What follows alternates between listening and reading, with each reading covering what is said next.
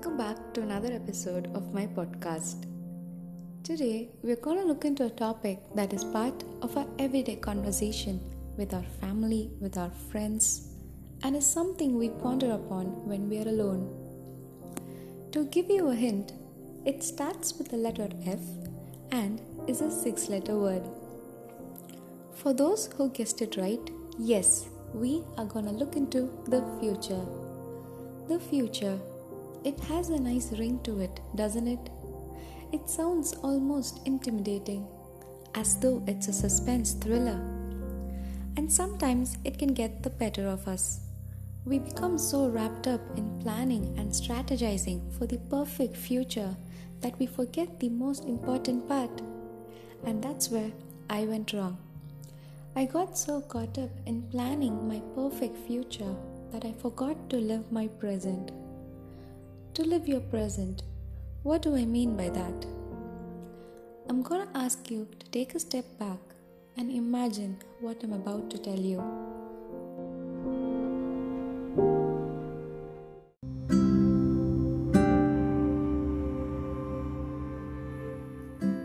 You are standing on a beach, the waves crashing on your feet, the sky changing from minute to minute from orange to yellow to a flamboyant pink.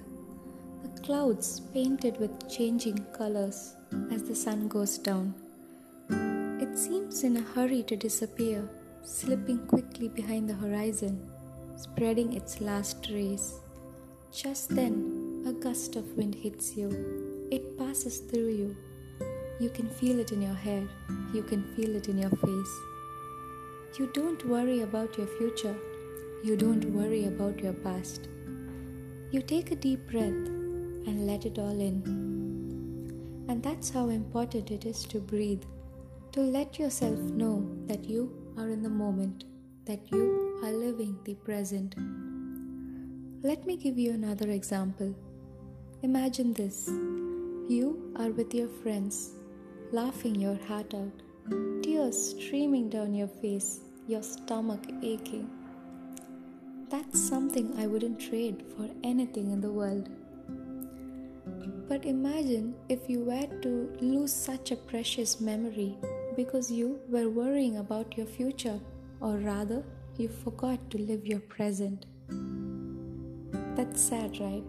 You were about to give up on a memory of a lifetime. But sometimes it's hard to seize every moment of the day. It's not like everyone is Geet from Jab We Met, or Bunny from Ye Jawani Hai Diwani.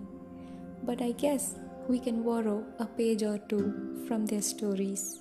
Maybe we can start with saying something Geet used to say, Main apni favorite hoon, meaning I am my favorite. To do things that make you happy, to put your happiness above everything else. Sometimes it becomes hard to seize the day and even harder to seize the moment. So that's why I have come up with a few ideas to help you with just that. So seize the moment, right? S stands for to savor. Savor every moment like no other.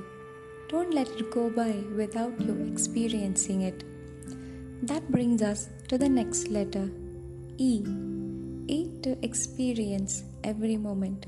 Don't let it slip by. I. To identify with gratitude the life you get to live, the memories that you get to make. Z. To have a zeal for life, to accept with open arms whatever life has in store for you. E. To experiment with life. Sometimes it's just not one thing that makes you happy. There can be quite a few, and you can identify those only with experiments.